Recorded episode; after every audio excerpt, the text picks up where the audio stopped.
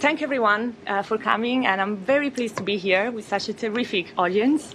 Um, uh, I'd like to keep this very much interactive, so if you have objections or agreements, disagreements, questions, please uh, feel free to um, interrupt. And um, what I'm going to do today, uh, I'm going to start off by introducing you to the puzzle we are going to discuss today. Uh, secondly, I am going to provide you with an attempt of critical analysis of the main concepts that are involved uh, in this puzzle.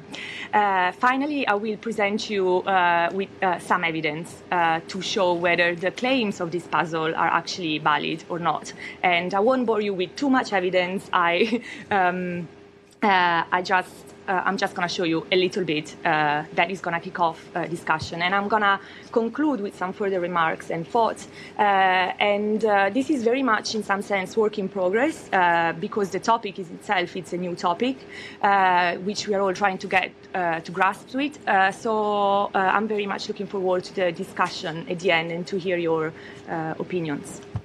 So the puzzle. Um, digital natives, participatory culture, or self representation.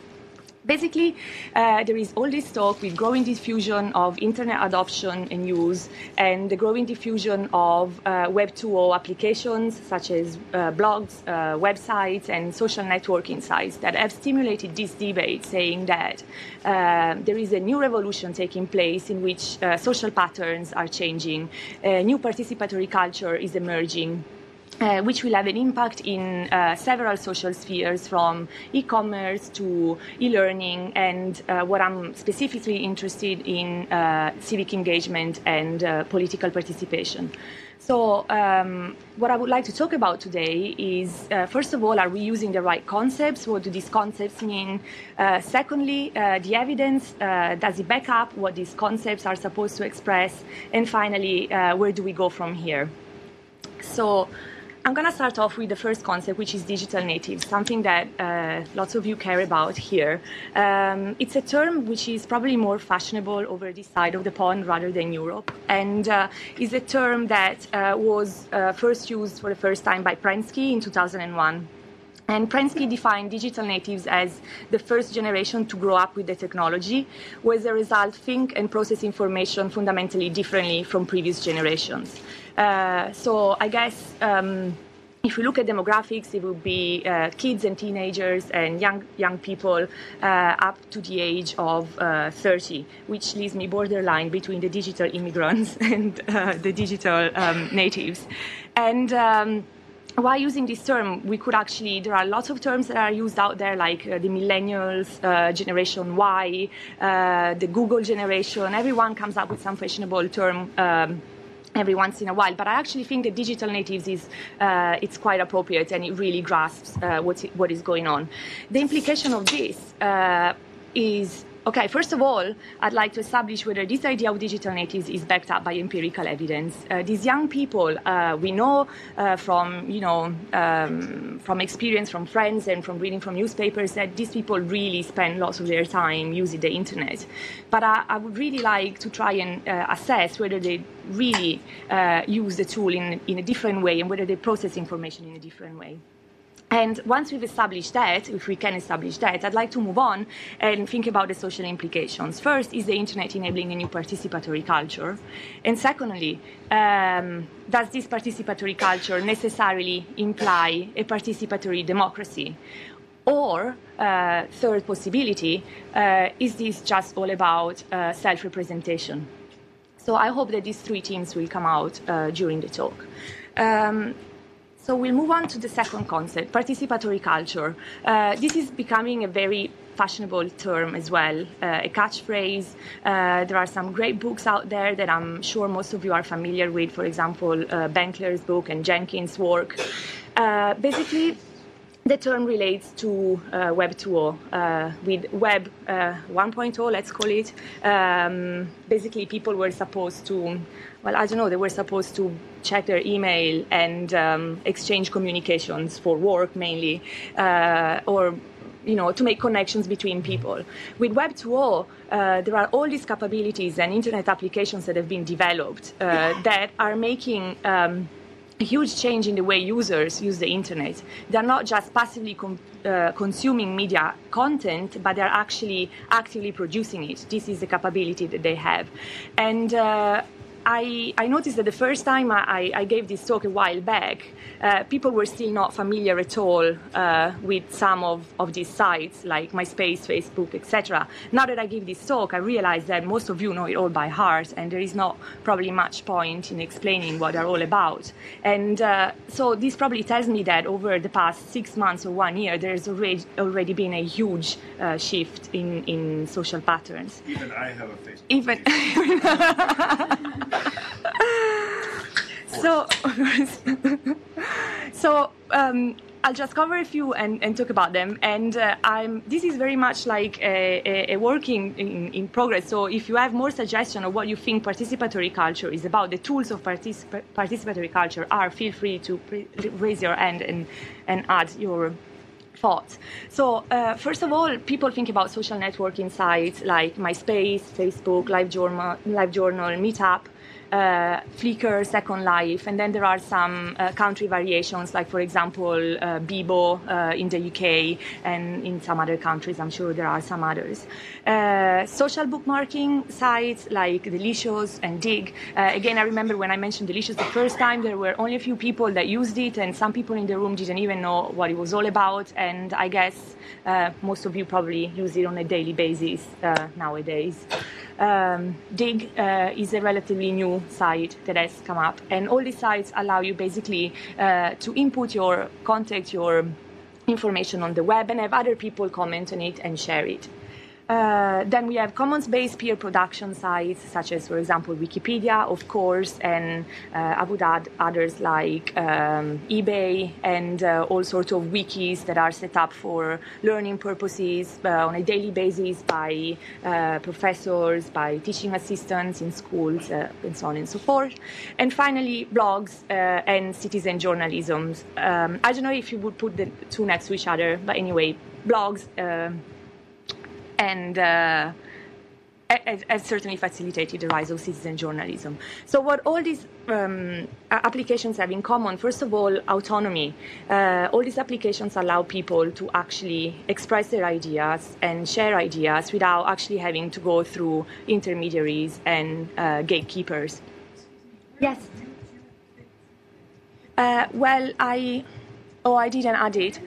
I I would I would put it in uh, probably social networking sites. Um, or maybe even commons-based peer production. I guess there are some of these uh, applications that don't fit neatly in one category uh, or the other. Um, Seems like that's important, right? That if it were just one thing, like yeah. if eBay were just a community, yeah, it probably right. would work, or if it were yeah. just about buying and selling, but it's really Absolutely. about the overlapping that makes them interesting. Yeah Yeah, definitely. Um, so the first one is the autonomy. Uh, everyone is free to post whatever they want and comment on other people. The second is voluntary membership and shared interest. Uh, these are very interesting processes because they are bottom up processes that are completely spontaneous, they're not top down. Uh, so people can decide their membership in whatever groups they want. Uh, basically discuss with people that share their interests and these memberships are not fixed uh, you can be member of many many different groups that you know overlap each other and you can actually uh, exit your membership whenever you want. There is it's a very low cost. There are no um, basically it's much easier than in the offline world to negotiate uh, your identities and where you want to belong so bottom-up community creation, many of these sites, it has been argued, contribute to the, uh, to the creation of uh, communities. Uh, I personally think that this is an empirical question more than a normative one, and um, just saying that people, because people participate uh, on, I don't know, a discussion group on health issues, or because they use the same uh, video game site, uh, they it's debatable whether that is a real community or just people coming together uh, to actually carry out their interests. So that's another question that it'd be interesting to explore. And finally, the most fascinating things is that all these sites and all these applications are self-governing and self-sustainable. And the reason they are so uh, is thanks to mechanisms of reputation and trust uh, that get built online. And I think this is the um, most fascinating uh, mechanism that is happening at the moment out there. Um, basically, uh, it's quite interesting that even uh, though most of these sites have got a moderator, if, even if you look like a message boards or uh, discussion forums, they've got moderators. Uh, I was following for a while after there was this debate on um, eating disorder sites uh, that were uh, basically sponsoring pro anorexia. as a result, I followed for a while um, as a lurker um, a um, an online forum on bulimia. And what I noticed is that, in spite uh, of the presence of a moderator, the moderator would intervene only in very extreme cases uh, to ban people. Otherwise, the group would self sustain himself. And when people were trying to free ride or actually act against uh, the, the laws, let's say, of the community, the members would immediately uh, sanction the behavior of these people. And um, so that you know the, the site continue working uh, merely on the basis of these unwritten laws. And I think this is probably something quite interesting about participatory culture because if this pattern gets translated into other areas of social life, then we might actually be seeing some um, some interesting changes from uh, commerce, and business models, and that sort of thing. Uh, so that's the first concept. The second concept, uh, it's um, a bit more uh, interesting and uh, problematic. Basically, um, it is argued that this participatory culture is probably already here or is starting to take place. Uh, the next step uh, is that, that, that, this participatory culture uh, will become translating into a particip- participatory democracy. And, uh, and I think here we could just spend an hour talking just about this. Uh, what do we mean by uh, participatory democracy? If we operationalize the concept and try to see about uh, the internet tools that actually make up a participatory democracy, we can think of uh, online forums or where people can post messages on message, message boards, e-petitions. There are many, many sites. For example, in the UK, there's been a huge debate about this recently, uh, where people can actually suggest the petitions they they want government uh, to have a look at, and if they gather enough um, signatures, then this will get passed on to the public officials that allegedly will have something uh, to do about it.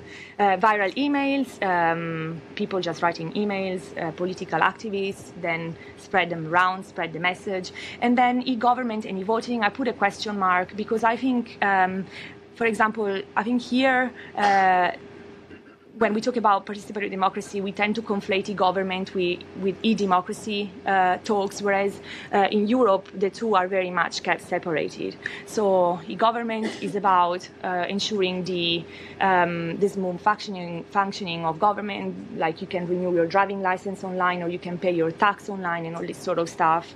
And also e-voting, I put a question mark uh, because I think it's a, it's a debate uh, which is completely a debate in itself, which is very much determined by um, top down uh, factors and it's kind of imposed on people, and then people will react to it with different attitudes. So, um, something that I'd like to talk about later is the new forms of participation because I think there are.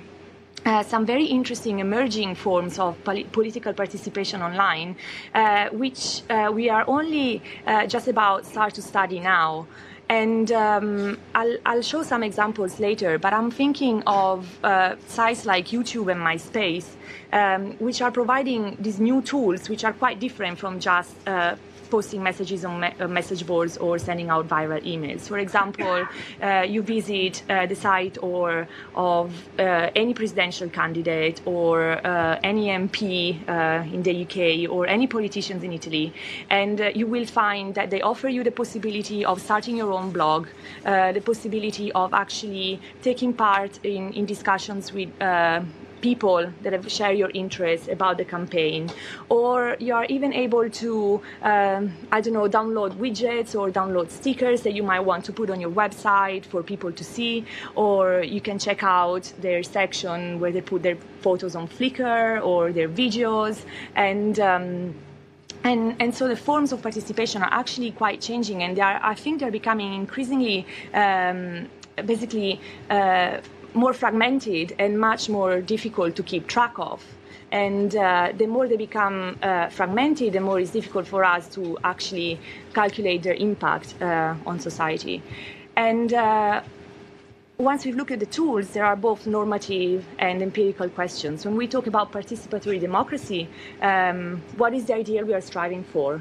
Uh, are we talking about direct democracy? Uh, are we talking about uh, deliberative democracy? Are we talking about semiotic democracy? Uh, or what happens to representative democracy? Is the internet supposed to um, is the internet supposed to uh, sorry well, I'm just letting go. Um, no, I forgot what I was saying. Um, okay, representative democracy. I mean, I, I think uh, I get kind of suspicious with all this talk about uh, we want people to participate, but what kind of participation do we want from people? Uh, do we want, uh, what about representative democracy? What, what, what is the role of public officials in this, in this new state of play that we are trying to envision, our this utopic vision of all these people participating online? And, uh, and, and all these questions also imply, in my opinion, some, some strong assumption of technological determinism. We expect uh, basically the technology to be this kind of magic tool. Just because the technology is there, all these magic changes will happen. But technology is made of actually people using them. So the technology could have, could have positive effects, could have negative effects. It can be used for good for um, by different people. Different people might want to use it for different purposes. And it, obviously there is the usual question of power, uh, power of the users and power from the gatekeepers. So there are lo- this is a very very complex matter and. Um, so we could be talking about this for ages, depending on which aspects we want to emphasize. And um, being a quantitative sociologist, the ones that interest me more are the empirical questions. That is, is this really happening? And how do we go about studying these changes? Are the research methods catching up? So, what we usually use, for example, are surveys. We just go to people and we ask, oh, um, how do you use the internet? How often do you do this? Did you do this last week? Mm, did you do this yesterday? And we try to uh, figure, uh, to build the behaviors and activities that they do online. Uh, however, um, thinking about the new emerging forms of participation I was talking about, um, maybe surveys are not the best tool to do that. Maybe we need kind of uh, tracking tools um, in order to see, like, we need the logs of what actually people are doing online, or we need experiments. So this is something that we need to be uh, thinking about. So the evidence. Um, I started off by just um, downloading some trends from the, the site Alexa that some of you might be familiar with. And uh, the reason why I, I picked, uh, you can actually choose five sites you want to compare, and you can decide if you want to compare them over a, uh, a over a period of one week, uh, three weeks, one month, six months, or one year. So this is actually the period of one year from May uh, 2006 to May, to May 2007, and it shows the daily traffic rank trends of these five uh, websites. And the reason why I show these five um, basically Google is the third one. I think in first place there is Yahoo, and the second one I think is MSN. Although it sounds weird, but there are those two. Uh, I, I, picked uh, CNN just to show you how. Um, while the, the, popularity of YouTube, for example, has been uh, rising over time, and MySpace as well, and Facebook slowly is being um, going up the ranks as well. The CNN, taken as a site of information where people should find out about politics and blah blah blah, is actually being going steadily down um, over the over the past year, uh, which I think, in my opinion, already casts some doubt on notions of uh, participatory democracy, at least. Um, one, one word of caution is that um, for example, you can also look at these trends by looking at the number of pages uh, that people have viewed, and um, those trends show more or less the same trends as the as the rank uh, position. These are sorry. CNN America or CNN International which are two different products. You just one one far inferior to the other. CNN America. Okay. America. Then I'm not surprised. Go ahead. Yeah. uh, well, it's it's well just, you say that mm-hmm. exactly. I mean, um, okay, two things. One, um, these are aggregate um, trends, and I think if I'd shown the pages viewed, it would have been even more obvious. I mean, it tells you uh, that these sites are very popular, but you still know nothing about what people do on these sites. For example, YouTube, okay, is very, very popular, but there was an article uh, in the Times a few days ago, a few weeks ago, which said that only, well, I, I don't know where they got the statistics from, but uh, only 1% of people that actually use YouTube upload videos on YouTube. So the, the like the, the vast majority of people that use YouTube, they're just looking at videos. They're not actually um, uploading them. Um, so and again there has been like a, a recent there have been a, a recent reports from uh, the Pew Internet American Life Project one was on teens online and was looking at practices on myspace to show uh, the proportions of people that actually uh, post messages and um, upload photos, post comments to other people, or engage in discussions. And uh, once you start to disaggregate the data, the, the, picture that comes out is quite different, and there are not only inequalities, uh, there are inequalities based even between teens themselves. Younger teens are more are less active than older teens and stuff like that. And one last thing regarding the CNN. Um, I, I, did this for uh, Italy because I'm familiar with the political situation in Italy, being Italian, and for the UK. And um, I think it's very important to look at context. For example, in Britain, uh, bbc.co.uk is the main site where people go for news. So the biggest share of the market is with the BBC. If you go to Italy, um, there isn't an equivalent of CNN or BBC Co.uk. So the, the lion's share of actually where people gather information are the two major uh, national newspapers. And what is even more interesting that there is this guy who was a comedian, uh, now turned uh, political satirist, who started a blog blog, and the blog is the most visited site where people actually turn to get information about politics and what's going on. And he started loads of campaigns and so basically, you need to look at the context of what is disaggregate the data and look at the context, and not just thinking uh, U.S. Uh, centric um, terms, I guess. Um, so disaggregating data, this is work uh, that we've done uh, when I was at the Oxford Internet Institute. And um, this is data collected uh, from the Oxford Internet Survey 2005. These were surveys of uh, internet adoption and uh, use in Britain. We looked at both users and non-users of the internet. And we asked all sorts of questions. It was a, a pretty big survey. Uh, but today I have picked some indicators that I think um, would be useful for today's discussion. And I've divided um, people into 14 to 34 year olds. Let's assume those are the digital natives. Uh, people who are 34 year old and older. Uh, the sample was from 14 year old and over, and and then all people, the whole population. And this is the significance. And um, so if you go back to Prensky definition, he was saying digital natives are people that process information in, in fundamentally different ways and look for information in fundamentally different ways. So first of all, we ask places of access. Do you access the internet in just one place or two places, three or more? And these are people that access the internet for three or more places. So it could be home, the library, school, other people's homes, um, uh, cafes and all that sort of stuff. So younger people are much more likely to access the internet in more places, in, or in three or more places than older people, and the difference is significant. Um, so it tells you that the technology is definitely more integrated into their everyday life uh, we ask people whether they, they have always on broadband connections, whether they treat them as a broadband connection. And you have to think this, this was made in 2005, so broadband was kind of a novelty at the point. So we ask people, do you treat your broadband connection as always on, or do you treat it as a modem, meaning, you know, you don't have it in the background, you just switch it on and off as if it was a modem connection. And again, uh, younger people are more likely to have uh, the broadband connection always on in the background. Older people a bit less likely. The difference is not significant, but at least the, the, um, it's in the right direction. And multitasking is the main uh, characteristic of digital natives, I guess. We ask when you surf the internet, did you actually do other activities like talking on the phone or listening to the radio or watching TV um, or doing your homework, something like that.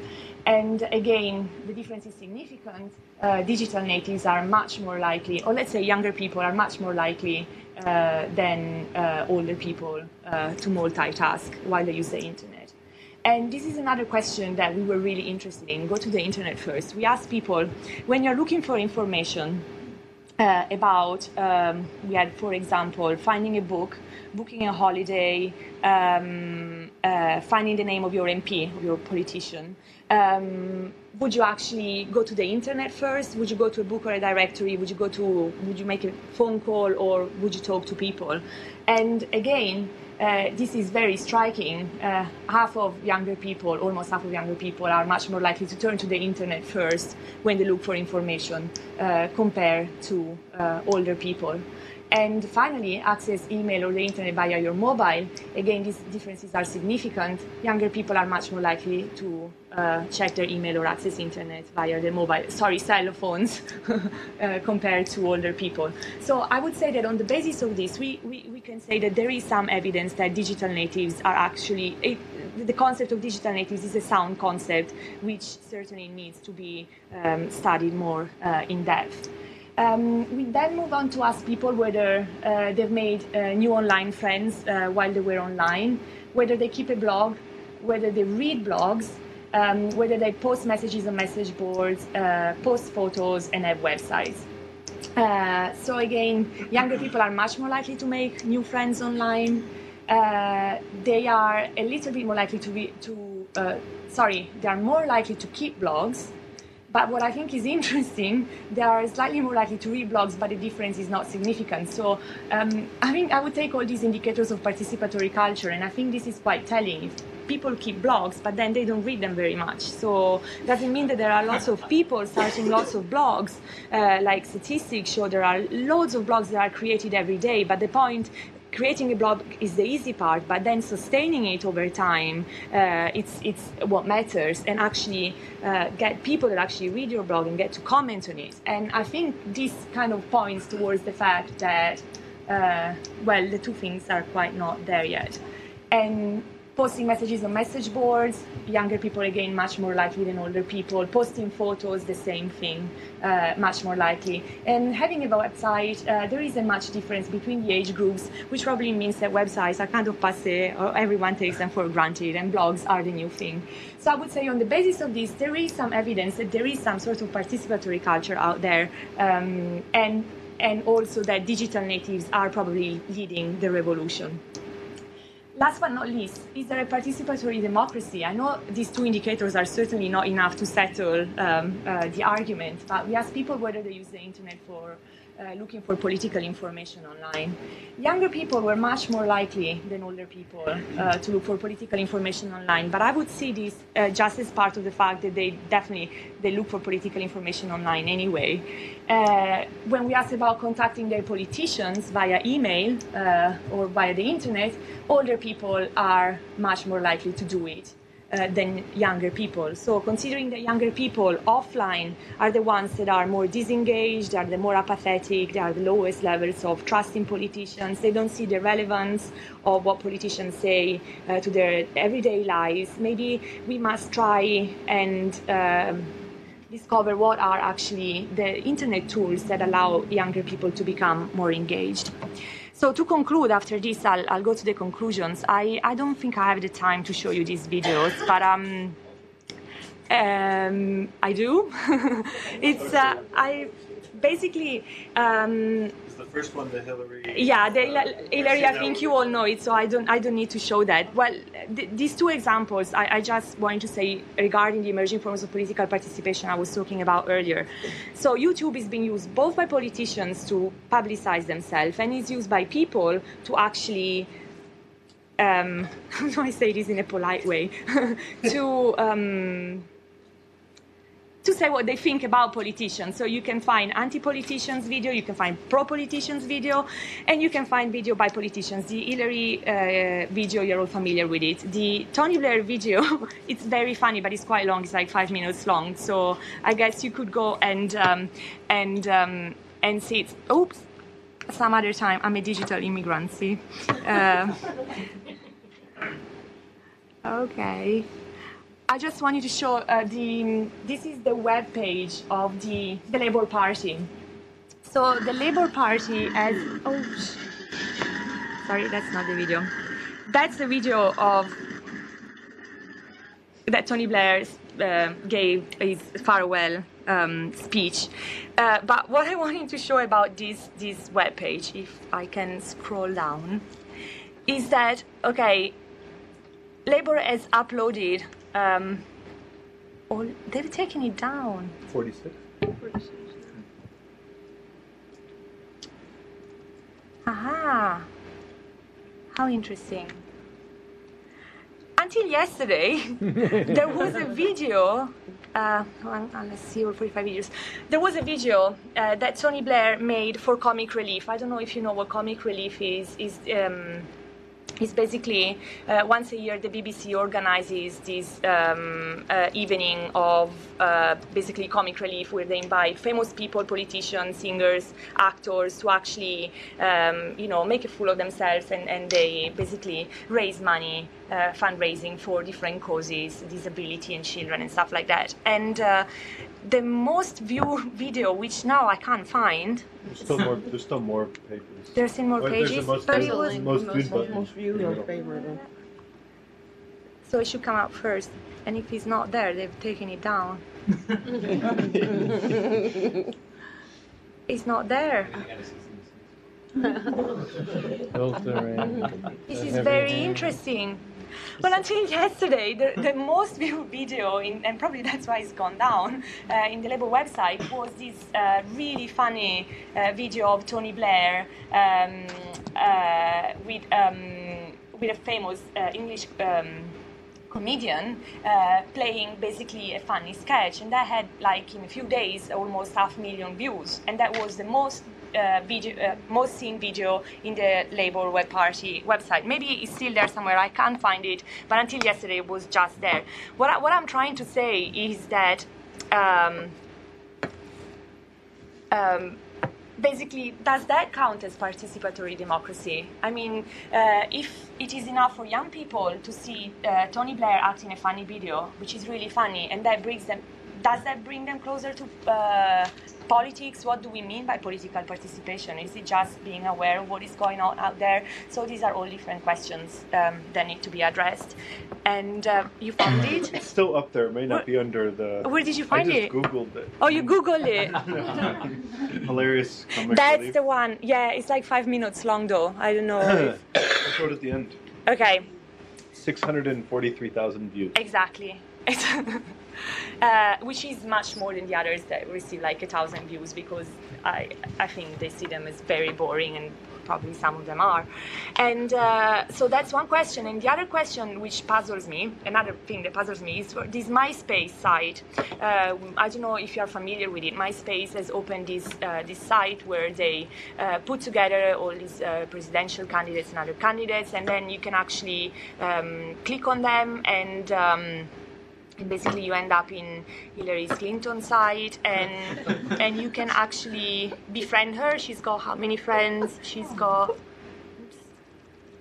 she's got 70,000 friends, so that's quite a bit. And um, again, um, when this this site came out, everyone was like, "Oh, great! MySpace is, is is finally getting into politics. This is fantastic." Blah blah blah blah. But my point is, what is the point of having this web page? Is it just a showcase uh, for uh, all these politicians? You just go there, you click on them. It's just like one extra site where they can tell you about themselves. And what does it really mean to actually befriend them? Um, you know, I, would love to hear your opinions on this because I'm a bit baffled, uh, to be to be fair. And um, again, so finally to conclude, um, things that I'd like to discuss. Um, oops, sorry. Uh, okay, so at the end of all this, we've seen some evidence. Evidence is um, there is some evidence which suggests that there is something going on there. Um, some other evidence that makes you think, well, actually, this is just self-representation. And when I mean self-representation, is self-representation uh, on the side of politicians, is self-representation on the side of the kids. Um, I don't know, maybe I'm being unfair. There are some people that have taken it even further. This is Andrew Keen guy. He's a British guy, but I think he works in America, who's just come out with a book, um, which is not out yet, but uh, is already making, uh, already becoming quite famous, where he talks about digital nar- narcissism. And he says, well, actually, all this is just digital narcissism. It's just people uh, talking to themselves. And um, what's participatory about that? Actually, there is nothing. And I think uh, his argument is actually deeper than that, even if even though I haven't read the book, he actually questions the role of big corporations and business, uh, and I think he implies that they always have the upper hand at the end of the day. Um, maybe it's too early to say. Maybe we are just seeing the marginal effects so far. Uh, I don't know if I mentioned before the last uh, Pew Internet project, uh, Pew Internet uh, report that has come out just a few weeks ago. Uh, they say that half of the American population is still offline uh, or not very well connected, and within the 30% of um, um, elite tech users, only 8% are the omnivores, did you say omnivores? Mm-hmm. And they are mainly in their 20s. So again, that might be evidence of digital natives. Whether they are leading the revolution, we don't know. We have to wait uh, uh, five, ten more years and see what happens. And for the marginal effects, are they enough? Maybe those marginal effects uh, um, are are are fine as they are, but then don't we need to reach like a tipping point where it becomes spread uh, to the whole population? And as I was saying earlier, we need new research methods to capture emerging forms of online political participation because, again, I don't know how you study um, all these people posting to political websites their comments in different websites. Uh, post their message boards in again different sites and uh, it's, it's, it's all very complicated to capture. It's, it's behavior and activities that are very, very difficult to study, and so it's very difficult to measure the impact. Uh, I mentioned again the comparative perspective and the importance of context. Uh, I was talking about the UK, Italy, and again the US. Uh, top down versus bottom up factors. Um, so it's, uh, it's very nice to think that people have their, um, you know, they've got the power, uh, but then you know, this is a long-term debate in sociology, not just regarding the internet, people make choices, but under circumstances not their, of their own choosing. So we must take in consideration top-down factors as well. And uh, we need to disaggregate activities and behavior and exactly what people do on social networking sites. YouTube is very popular, but what do people do on YouTube, and who are the people that do it, and for for what reason and for what purpose? And, and uh, probably a good starting point would be to look at lurkers versus active content producers. Lurkers are the people that just look, they read. Uh, they read online uh, forums, uh, they read messages, but they never post. And lurkers is already, have already been seen, have always been seen uh, with a negative connotation. I think that personally, not, it's not necessarily so. The fact that they are already looking is better than not looking at all. But this is again another question that uh, needs to be investigated. And finally, life cycle versus generation effects. Uh, we found uh, with our surveys in Britain, uh, both in 2003 and 2005, that the major use of the internet was for entertainment. And entertainment means downloading music, downloading photos, uh, playing video games, and that sort of stuff. Um, so basically, given that the first use is entertainment, um, well, we need to find out these digital natives, they are using the internet like this now that they are in their teens, but uh, once they grow up, will they take their habits um, with them? Or, you know, will they change them and move them into other social spheres? Um, there are all questions that we cannot answer until, you know, we wait a couple of years and we keep tracking what's going on. So I'd love to hear your thoughts on this. Thank you.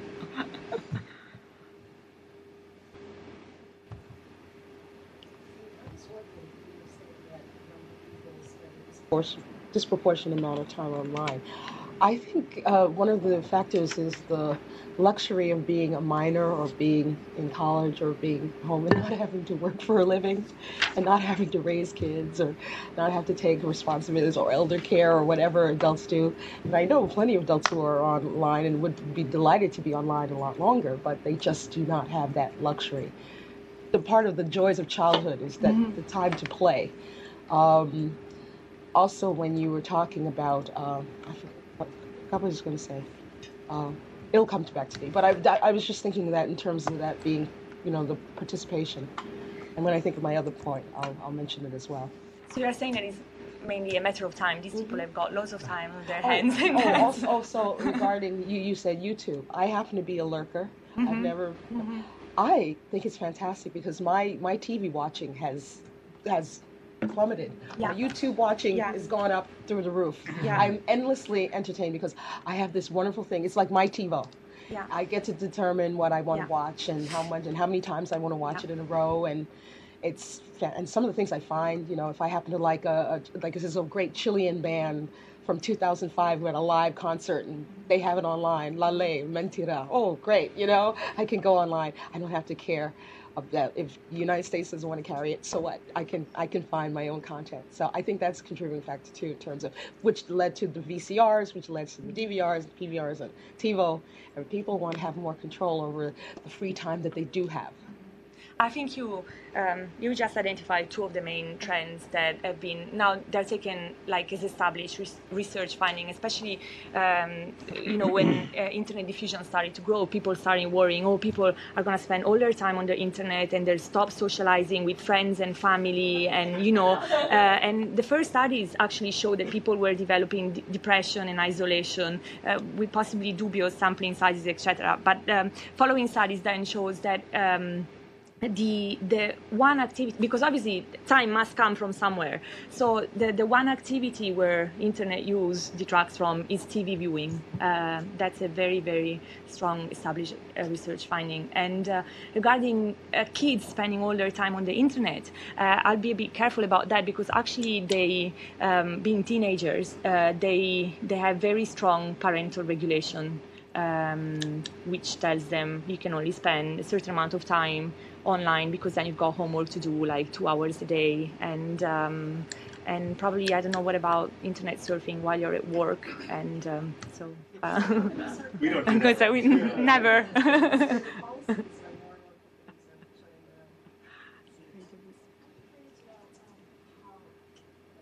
It would increase with the older population now that more folks are retiring and have the time to spend on the internet especially I think you know uh, this is a generation that maybe has been introduced to computers via work, mm-hmm. and as they retire, you know, are they going to stay online and uh, and start investigating you know, what's out there?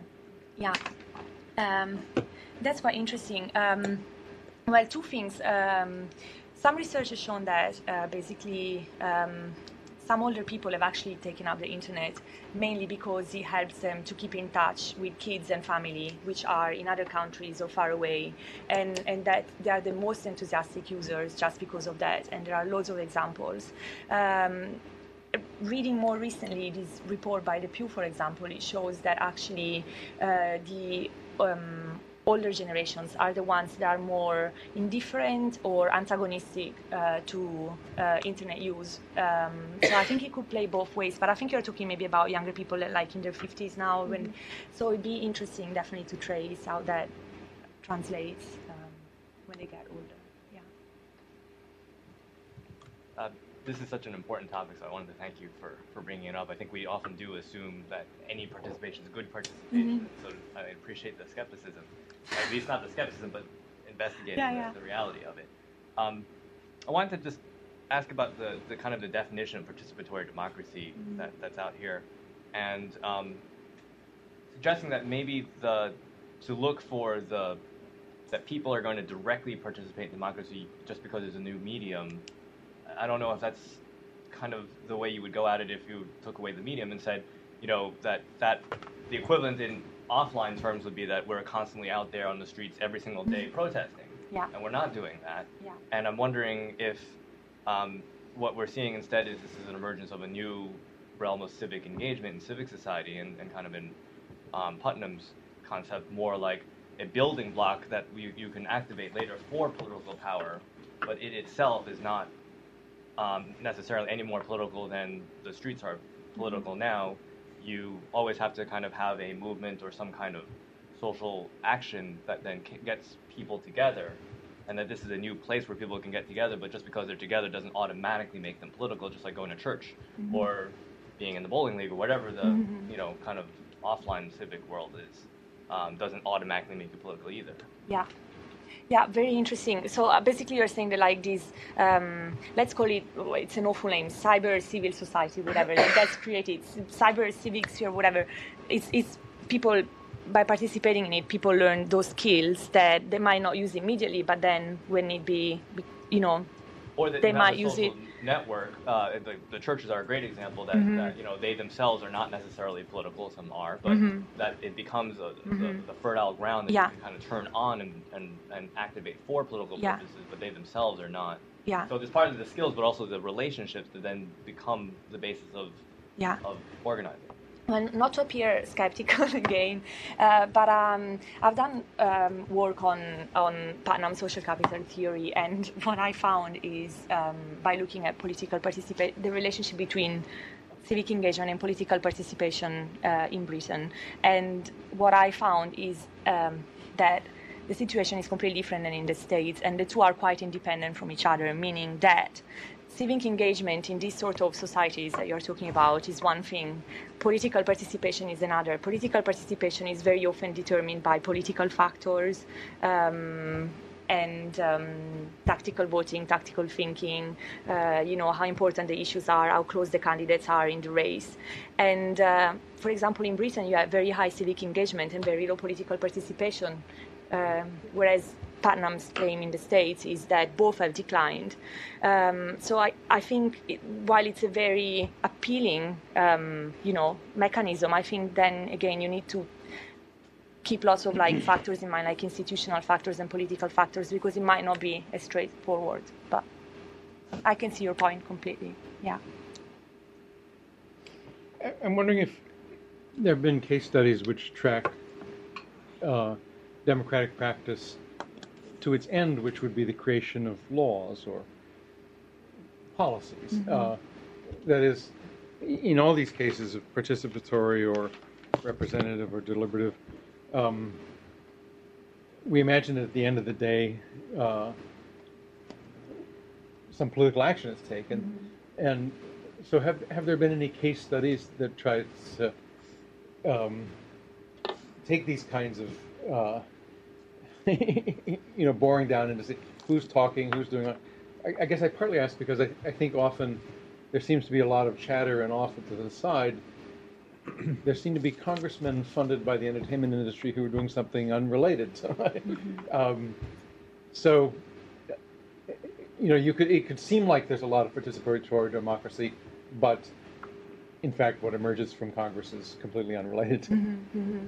So, are there case studies, or is somebody doing a case study? Uh, I was talking to Josh earlier about this actually, and uh, the only case studies I'm aware of is um, have been put together by Castells at, at Annenberg, um, where he's put together this book where he looks at uh, basically um, different cases like the Orange Revolution in the U- Ukraine or uh, elections in Thailand, the Philippines, uh, South Korea.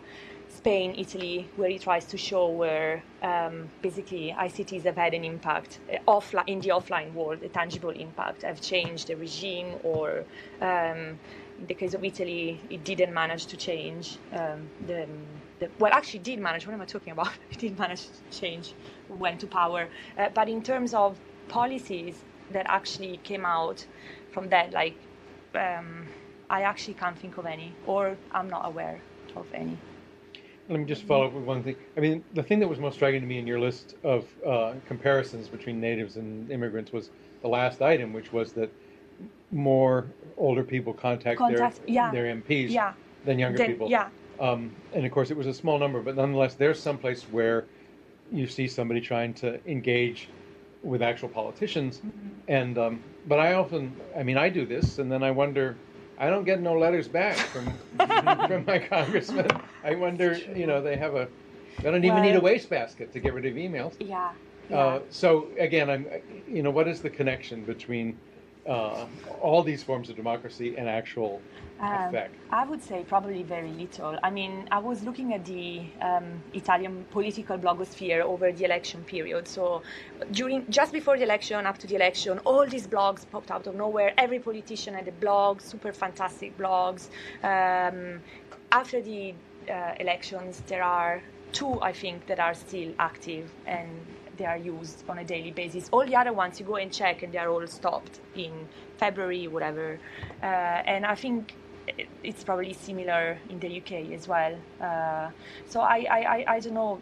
Again, it's like it's like before you phone a radio program or you wrote a letter and you didn't get any letter back. Now I probably you don't get many email backs, emails back either. But, um, yeah. Oh, I was I was gonna follow up on what Jean had to say, and that I've I've been thinking about this in the context of the Internet and Democracy Project, and my reflection after about um, a week or so is that um, these these kinds of technologies can change the nature of participation. In other words, it kind of casts that net that Putnam had of what uh, democratic participation is a little bit wider from not just the town hall meeting or like joining the Peace Corps, but you know putting up a YouTube video or this concept of semiotic democracy, mm-hmm. altering some sort of thing. Um, but that doesn't necessarily hold a lot of promise for legislative change necessarily, and that's kind of what we're trying to figure out how that really relates. Uh, does that really change the the nature of the dynamic between government, you know, the economic sphere and, and civil society? And there's an interesting concept I just wanted to throw out uh, by a theorist named Ned Rossiter, who talks about the difference between um, uh, the difference between network organizations and organized networks. He's kind of saying that these networks are now becoming the new players in this organ in this kind of you know distinction between politics and, and the kind of common ground. That you don't necessarily have to join this, you know, Habitat for Humanity and, and take part every day, but you can kind of have a more freelancing version of what participation is. And I think that's a pretty interesting distinction that hasn't been explored very Mm-hmm. Yeah. Yeah, absolutely. Um, with that lady. Um, I also um, I, I, I am very much agree with um, Jean's perspective that um, I, I think social networks are a kind of they're they're latently political. Um, any kind of community is sort of latently political, and that regardless of its purpose or its focus, it can be switched on at times. Um, I think though that one thing that's be important is like what are what are we defining as political? Mm-hmm. Um, being involved in politics is not may not involve any electoral mm-hmm. participation. It may not involve any direct contact with elected representatives. Um, so you know if you like, I think you know if you see young people being using the internet to be involved in politics, it may take the shape of say using a neighborhood blog to discuss. Um, assaults that took place in the neighborhood is like I'm the my neighborhood's blog has recently discussed. Now there's a neighborhood watch that's forming. That's something that people found out about through the neighborhood blog community. It affects us locally. It's a political issue. People are getting the local alderman level people involved. I mean, I I pay a lot more attention through the internet to my local politics. I pay very little attention, honestly, to um, to national level politics. Like that's just the sort of thing that makes my head hurt because it's like you're beating against a wall and you're beating against a wall.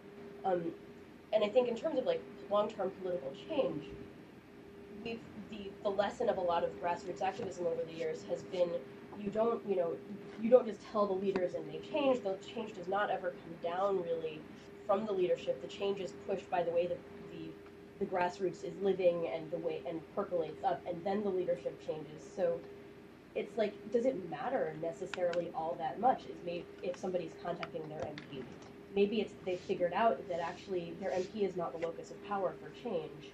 That the locus of power is something that is not being measured yet, and that's where they're working. If they're working in local communities, it matters. Say who your college friends on Facebook are, and that you get them all to, to talk about an issue. It may not matter at all whether you go to the meeting with your congressman. Mm-hmm. Absolutely. I think I think we really need to rethink what we mean by political participation. Then, on the other hand, traditional political scientists would say, "Oh my God!" Then you say everything is political, and uh, um, so it's it's uh, yeah. You could say that there are yeah different views, and but definitely yeah yeah. Uh, basically, I was going to ask you know similar question. You know, where do you draw the line between uh, self-representation and um, participatory mm-hmm. culture? Just like how do you define omnivores mm-hmm. and you know, if you don't draw a very strict line, it becomes extremely difficult to measure yeah. against each other. And, yeah. you know, how do you really measure? And I think the movement from one to another is very slow and subdued, yeah. and you know, I don't think there is a line. No. no. I guess I mean, um, I think observing offline impact, maybe. Um, that would kind of tell you if what's going on online actually is having some kind of social impact. But then uh, political. But it would time, social impact in a year, social exactly. impact in a quarter Exactly. Century. I was going to say that exactly. It's very difficult to measure impact. I mean, it doesn't mean that we don't have to try it, but yeah, yeah, absolutely. Yeah. And also, um, do you think the results would be similar in US as in the UK? Um, I think slightly, yes, they're pretty similar. I think um, participation is probably a little bit higher in the US um, than it is in the UK, but the trends are more or less the same. Um, so, I mean, I, I, think one of the things that Lewis was raising is the question of um, what's the difference between participation and really what's and power, which mm-hmm. is the ability to actually mm-hmm. make the change. And I think even the word participation is kind of loose. It's like, well, participating is participating, but kind of the question from a grassroots perspective is how do you does that translate into the ability to make change? And then I think there's a there's a way to flip this question around in another way that says, well, we can look at what are the grassroots doing. Mm-hmm. Then we can also look at are the elites or whoever it was we're acting upon, do they have the receptors out? Mm-hmm. And uh, I think that's an interesting question. Is um, are they? Um, I mean, they might give disproportionate uh, focus and attention to, um, you know, paper letters because whatever for whatever reason. And I, you know, I wonder if there's there's some kind of instead of studying what are the the grassroots doing, in addition to that, also studying what is it that people are become sensitive to. And I guess there is no right or wrong, but maybe they're not sufficiently sensitive to new kinds of, of, of organizing, and that they won't become sensitive to that until some, someone loses their seed or, yeah. or whatever it is. But in the meantime, they should be maybe more receptive to new ways of, of engaging with them. Yeah, I guess when when one instance reaches the wider public, then I guess that's the tipping point. Uh, becomes yeah widely acknowledged. Yeah, absolutely. Yeah. I was going to ask you about the difference between England and the US. But yeah, I take it a step further, and I realize your work has is done in Internet. But what would you expect this question to be answered in other cultures? In other countries. Yes, other cultures. And just one last, uh, you know, whether they should, the two should be mutually exclusive. So maybe some through self-representation, one would be participating, you know, would be undertaking participatory culture. So that's my second point. Uh, regarding uh, comparative trends, uh, I'm familiar with, um, well, in terms of internet diffusion, uh, the US is up there with Nordic, Nord, Nordic, northern countries, Scandinavia, blah blah. Uh, the UK is UK is in the middle with like uh, Central European countries, and then there are the Southern Europeans and Eastern Europeans, which are at the bottom. In in terms of these specific trends, uh, I just know about the UK and America that they are quite similar. America is a bit higher than the UK, and um, we we we do not know much about the other countries because hard data is very hard uh, to get by. Um, so, um, so I, I don't want to say things I'm not sure of. So, and the second question I didn't quite get. wondering whether should be mutually exclusive by definition, like self-representation and participatory culture. Whether they should be or not. Yes, I mean perhaps they may not be mutually exclusive. Throughout self-representation, one would be engaging in participatory culture. That's a very so, good point. Yes, that's a very good point. Yeah. Just one to add on to your first question. I think the the uh, definition of participatory democracy or participation, which is so tricky in a place that is as open, say, as the U.S., it's much more tricky in places that are less open, mm. um, where, as a, as colleagues of, uh, as our colleague Hoder once said of Iran, you know, blogging about sex or fashion is explicitly political. So I think it's mm. that, that's a really interesting as you get into kind of a research mode, and if you tried to do this comparatively across countries, and I think that the greatest questions in here are all about the, are all definitional questions. Mm-hmm. And then when, if you come up with a you know sort of a way that we're going to define participation yeah. or what political information is. Yeah then we can begin to think about operationalizing and doing mm-hmm. this as, as mm-hmm. research. But it seems very difficult, and yeah. I would imagine even a self-reported survey would be terrible because people say, "Well, I post on YouTube." But that's not political. But if mm-hmm. you're making exactly. fun of something, you know, that exactly is like political, that. Yep. or you're making some sort of statement. Exactly. Exactly. I'd also like to follow up on, on Maximi's point about self-representation. Um, I think self-representation is a key aspect of it, personal empowerment and personal empowerment is often a key factor in political empowerment. And so I, I think often they end up being part of a spectrum. Yeah. You know, for especially for people who are you know um, adjusting to being part of a minority. Like you know, the the internet is fantastic for queer kids. You know, first they get to be self-representational, and then they become political. Sort of once they've reached that community level acceptance, and like, great, it's cool to be me. Now I want to make the rest of the world understand that. I mean, that's something that that I've observed quite a bit, and I think that's you know, particularly when you're looking at where digital natives are right now, where a lot of them are also young and sort of like the first generation of digital natives, a lot of people are going through that level of the adolescent type need, you know, need for that personal empowerment more so than perhaps they would be at a future stage of their own lives. Yeah, uh, absolutely, and that's why um, I kept I kept it separate from digital nar- narcissism because I was thinking when I was doing this, should I contrapose digital narcissism to participatory culture or self-representation. And that's why I, I, kept the three terms here. And then i thought well actually maybe self-representation because it, it applies more to political issues and power. And uh, and maybe again then digital narcissism is a third dimension that maybe that one is more you know contraposition than yeah absolutely. Uh, just one comment on um, this definitional business and then one observation about today's news you know, you rightly separate out the normative and the empirical in terms of how to approach this stuff. But I wanted to say that um, I've been impressed with this book. Paul Starr in this country wrote a book uh, called The Creation of the Media. So it's a history of the media in the United States. But part of his thesis is that um, in the early uh, decades of the United States, um, the structure of the media followed from certain ideological assumptions about how democracy was supposed to work. So, uh, at the end of the day, uh, the, the, the, normative led the empirical. Um, so, disaggregating these two is sometimes, you know, they overlap mm-hmm. in some in, in mm-hmm. some ways, and, and um, uh, so just as a kind of, I mean, we do this always. I think I gather this is what they teach you in the first year of law school is to separate these two things, but. Um, then the comment on today, uh, the Army has just announced that they're not going to let uh, soldiers use YouTube mm-hmm. and mm-hmm. yeah, Facebook. Yeah. Um, and I think the the running dog for this argument is that it takes too much bandwidth, uh, which, which, is what the universities say about. But I mean, it's it's just to my mind the most striking political act mm-hmm. of, uh, yeah. you know. And, and now the empirical, you know, now if you do empirical studies, uh, you have to have thought what the ideology was behind it. Yeah, then well, that tells you also that's why you can't just look at the people and the people producing the stuff. You must look at the um, top-down factors that actually shape this participation. Definitely. Yeah. I think do we have what it is. 145. Last question. Last Any? final last word. All right. All right. Well, thank, thank you. you.